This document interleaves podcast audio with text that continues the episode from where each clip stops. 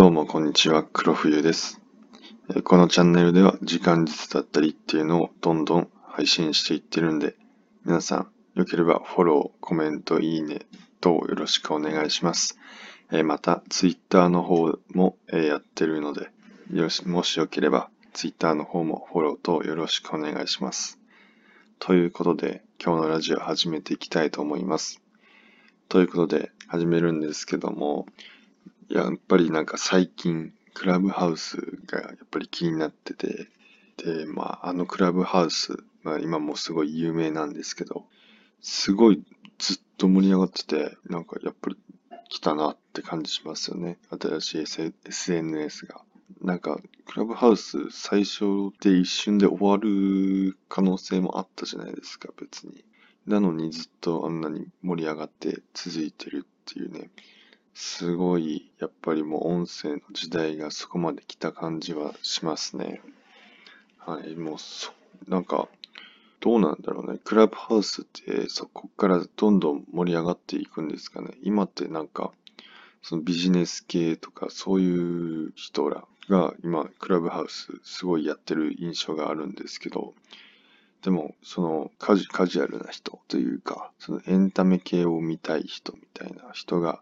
どんどん入っていくのかって感じが、なんかすごい気になってきますよね。でもやっぱりなんかこれを、クラブハウスを、なんか例えばお笑い芸人がやってなんか喋ってるとかでも、でも結局面白いんで、どうなんでしょうね。これから先、その芸人の方とかがやり始めたら、エンタメ系の人も入ってくるのか、どうなのか、エンタメ系が見たい人が入ってくるのかどうなのかっていうのも気になりますね。それでどう、どう伸びるのかみたいなクラブハウスが。そこもすごい気になってます。うん。まあ本当にクラブハウスはやってみたいですね。うん。すごい、こんなに話題になってる音声コンテンツはマジで初めてなんで、うん。音声の波が来た感じがします。ということで、今日のラジオの本題に入っていきたいと思います。えー今日のラジオの本題、人生の時間が短すぎるということで、ちょっとお話ししていきたいと思います。って言っても、僕はまだ19歳なんで、なんで19なのにこんな人生の時間が短いなんて言ってるのかって、まあ気になると思いますよね。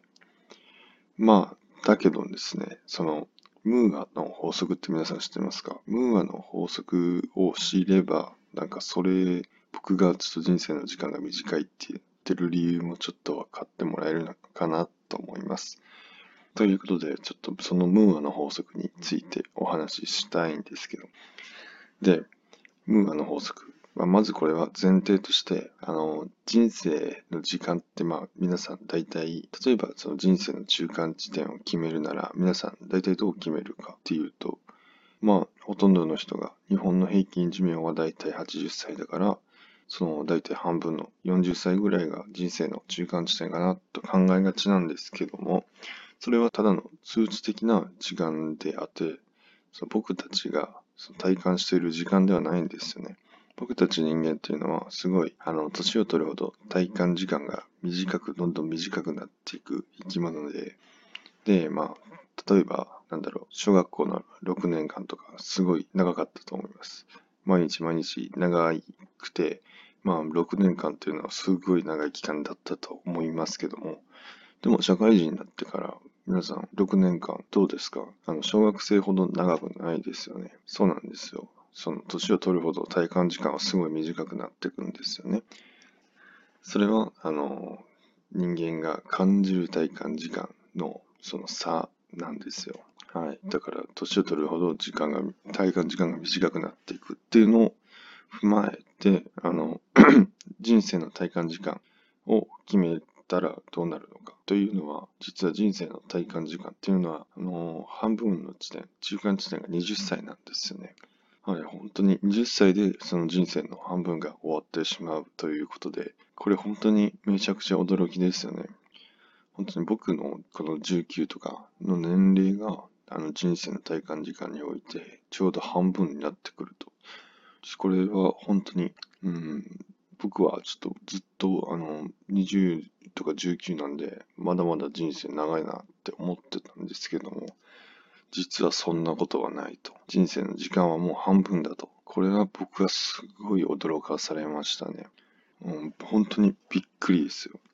本当にこれに関しては僕が一番、えー、驚いた法則みたいな感じです。うん、だからこそ、その時間に対する意識だったりっていうのをどんどん変えていって、うん、いい時間を有効に使わなければなとも思いますよね。うん。なので、その、